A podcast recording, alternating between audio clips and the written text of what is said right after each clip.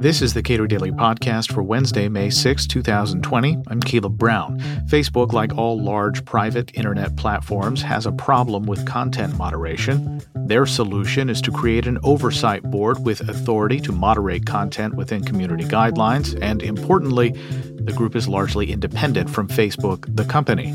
It's one of a wide variety of approaches that platforms have taken to make decisions about what content goes and what content stays. Cato's John Samples is one of five Americans who will serve on that board. We spoke yesterday. In creating this board, what is the problem or problems that Facebook is trying to solve? Facebook has had a problem for a couple of years related to its content moderation. Now, you might wonder, if you live outside of uh, the policy world, what content moderation is. And basically, this is just the idea based uh, on the on the truth that Facebook is a private entity that has a right to, the managers of Facebook have a right to run the business the way they see fit, um, that Facebook has passed and has created over maybe ten years, but really in the last three to four years for sure, uh, standards of what can appear on the, their platform, what can appear in Facebook timelines and so on. And in some cases also what needs to be edited or downranked or in some ways not thrown off the platform, which some stuff is, but uh, just put further down your timeline, fewer people see it and so on. So why is that? Well, I think ultimately uh, the people who run Facebook are running a business, and they want as many customers as possible. They want the company to be as successful as possible. And indeed, they owe that to their uh, owners. You have a responsibility to maximize uh, shareholder value. So that means that presumably they decided that if everything that could appear on Facebook appeared, they wouldn't be able to maximize shareholder value. Uh, that in terms of the internet, it would look something more like eight chan, or it would have strong eight chan features. Uh, is it would be extreme speech, which mostly is permitted under the First Amendment in the public forum, but it would be extreme speech that would drive off users of Facebook. So remember, the problem of Facebook is to bring two groups of people together. Users, on the one hand, who want to use it for the reasons everyone knows, and advertisers. Without the advertisers paying to have uh, better advertising, as it were, then there wouldn't be any Facebook because there wouldn't be any revenue. So the problem is, is to create an atmosphere that people are happy with, as many people as possible. And if you have people doing all sorts of things uh, that are we can think of that would drive people off, that's not going to happen. So you end up with what's called community standards. And this is Facebook saying, over time, we found that this kind of material doesn't have a place, or it needs to be uh, edited in some way. You have to have warnings about it, or you push it further down people's timeline so fewer people see it. So this is an attempt for them to run their business in a usual way, really, is community standards. So they have to be applied. And right now they're applied by a group at Facebook who meet every other Tuesday and discuss hard cases. After a while, the issues become fairly straightforward, I think, which is uh, one legitimacy question. Should one company be deciding this? Uh, and Mark Zuckerberg has said this, is this something that really you can get people to believe and believe in the legitimacy of? Now, most libertarians will believe, I think, that um, without any kind of board, uh, that maybe, you know, the business has a right to make those decisions. But I think Zuckerberg saw, as a businessman, a different problem, which is you've got to get people to believe that the process is fair. And for a variety of reasons, that becomes problematic. So he needs, he needed to figure out some way, or Facebook needed to figure out some way, to have uh, a kind of due process model, as it were.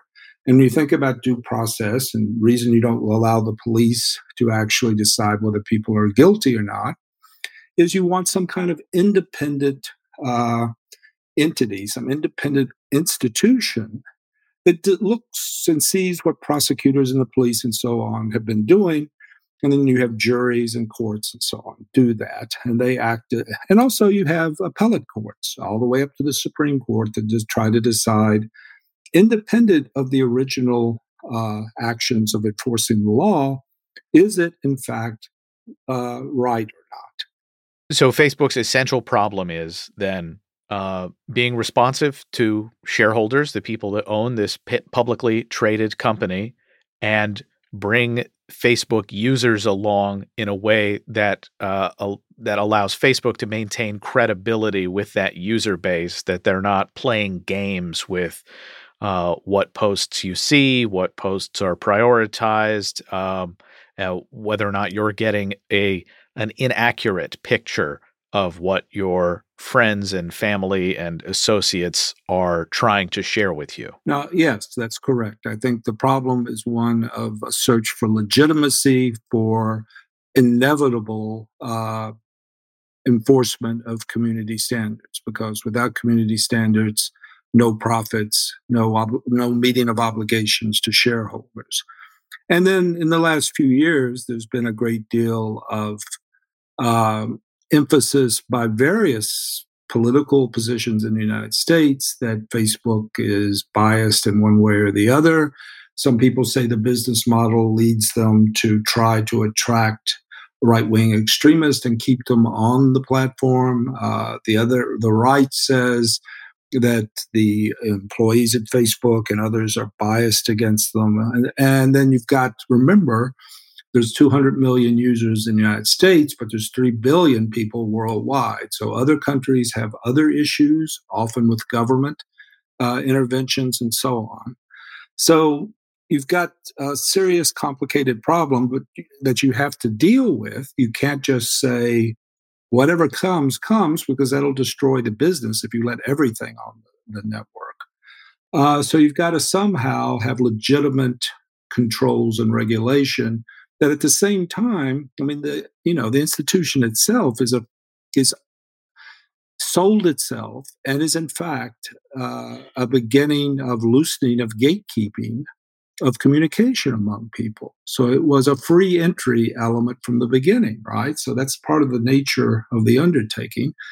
So that's why they say voice or free speech is important to them. So you somehow got to have a independent uh, and believable under, uh, oversight of the process of what's called content moderation, uh, or could be called speech regulation uh, in a private setting. And that's what this board is supposed to do.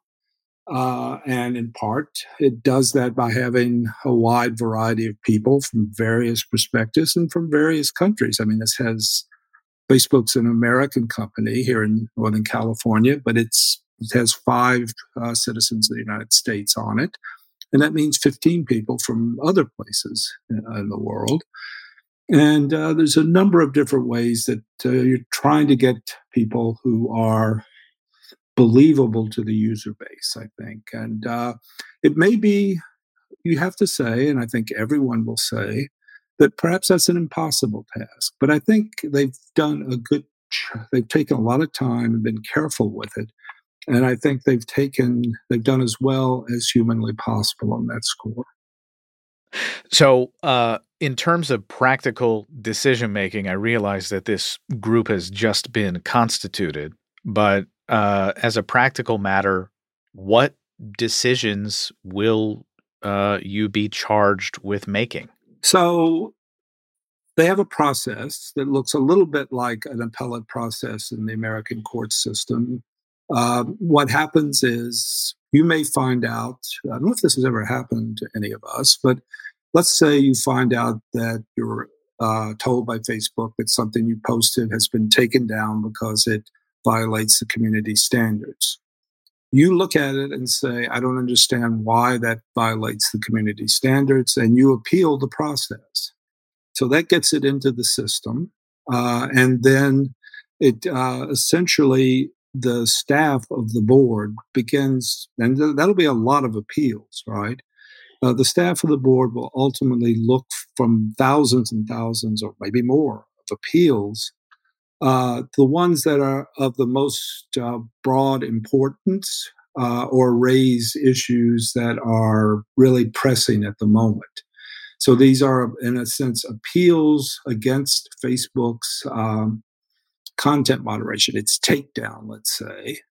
And um, then the board is called in ultimately to decide whether Facebook uh, did the right thing or not. Did in, in one way, what the board is doing is uh, providing a service to Facebook, which is independently, ideally saying to them, we look at your community standards and we think you haven't applied them correctly, or we think you have.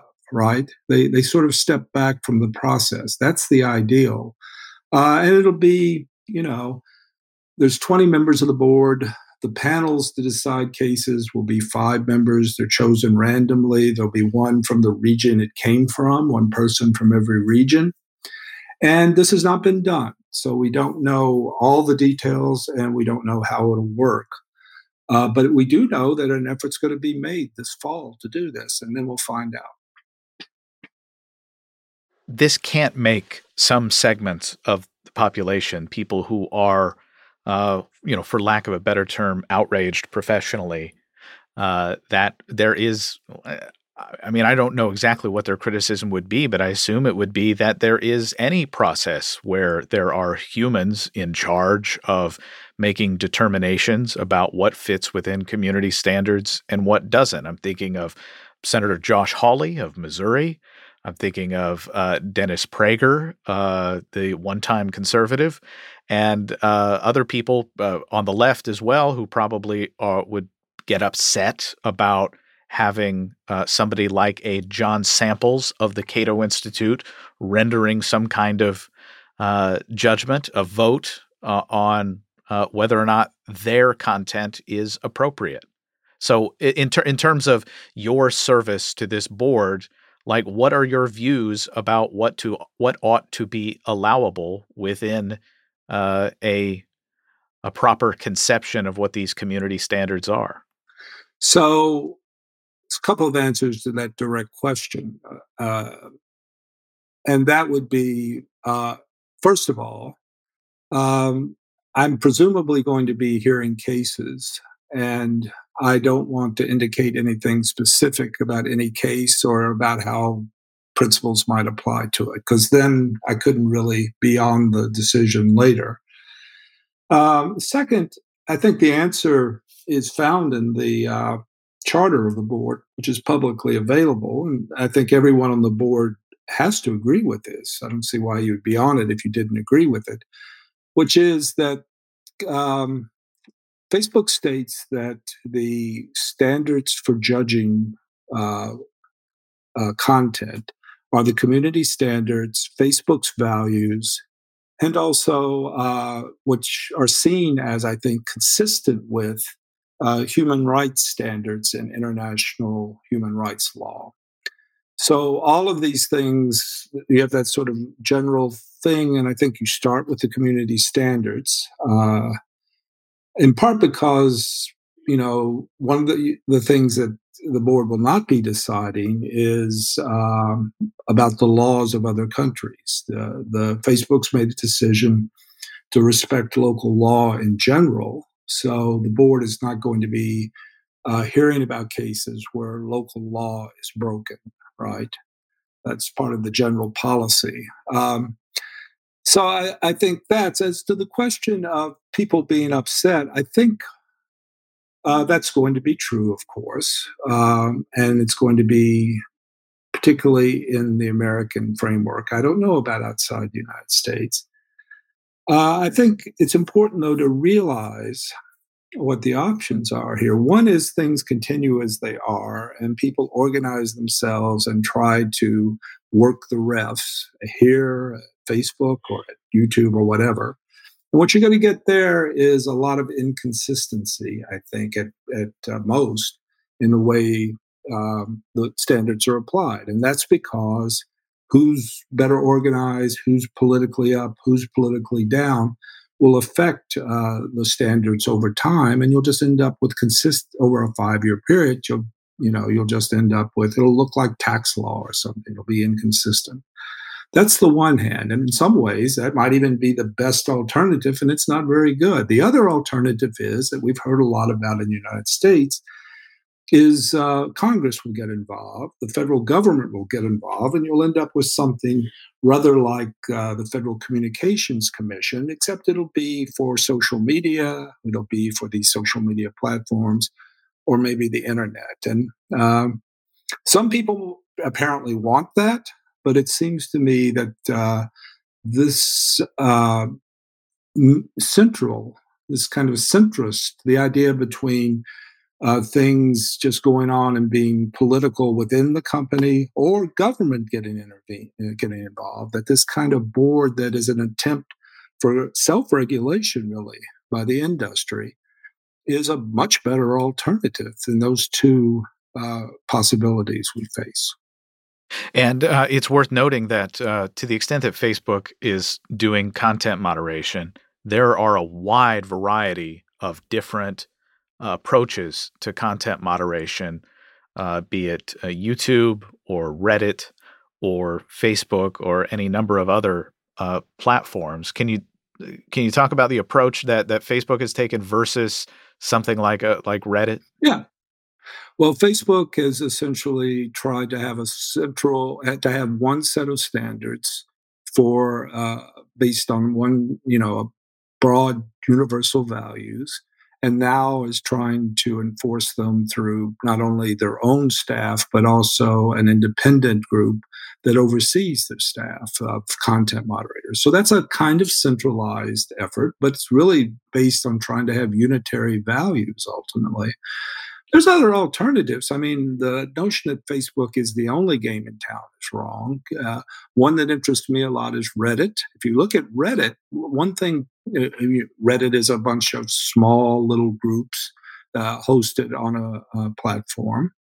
They do have centralized rules, but basically the content moderation, the oversight of what goes on, is done in a decentralized way. Each group has its own moderators.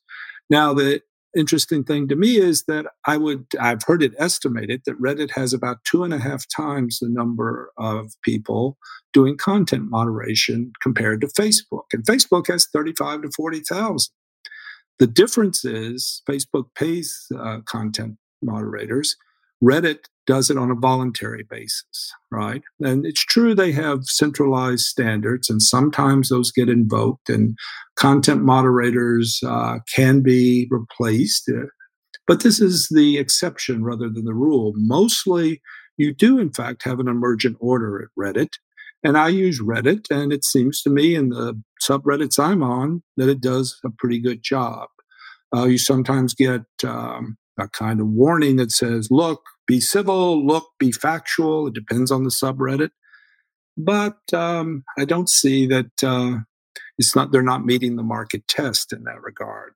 Places like YouTube, I think, are much more uh, comfortable at this point. I've been told this with uh, working the refs, that uh, working the refs model is the one I mentioned before.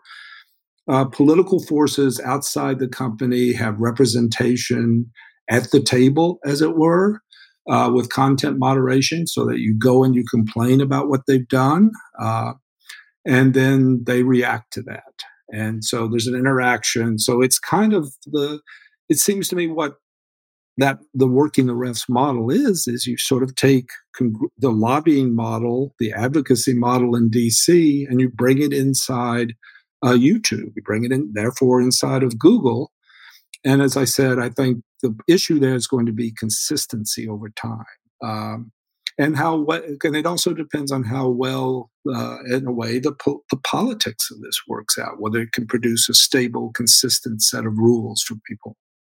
If I go to a fast food restaurant, the rules are pretty clear: mm-hmm. no shirt, no shoes, no service.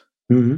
Uh, and uh, I understand what that means. Just about everyone who is going to walk into that place knows what it means. But mm-hmm. uh, social media is relatively new.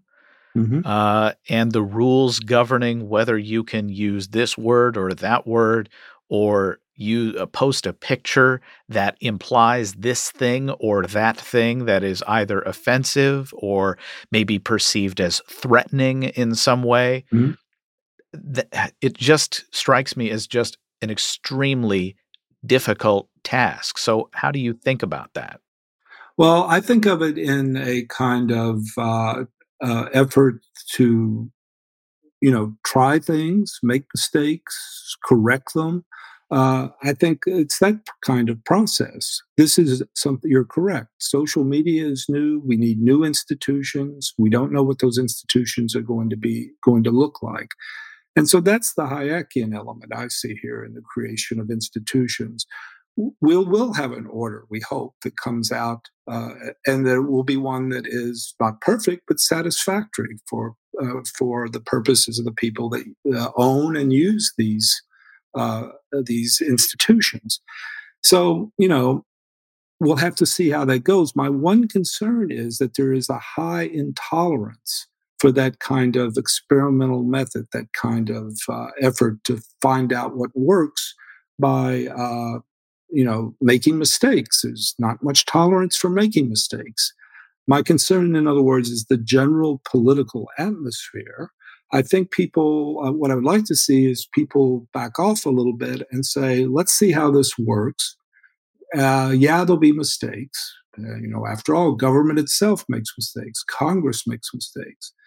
So let's see how it goes and let them, through time, see if they can come up with an answer. Because, again, the status quo has its problems. And I really, the central libertarian insight that government would cause or make things worse, I think is, this is an area of speech. Of course, it's going to make things worse.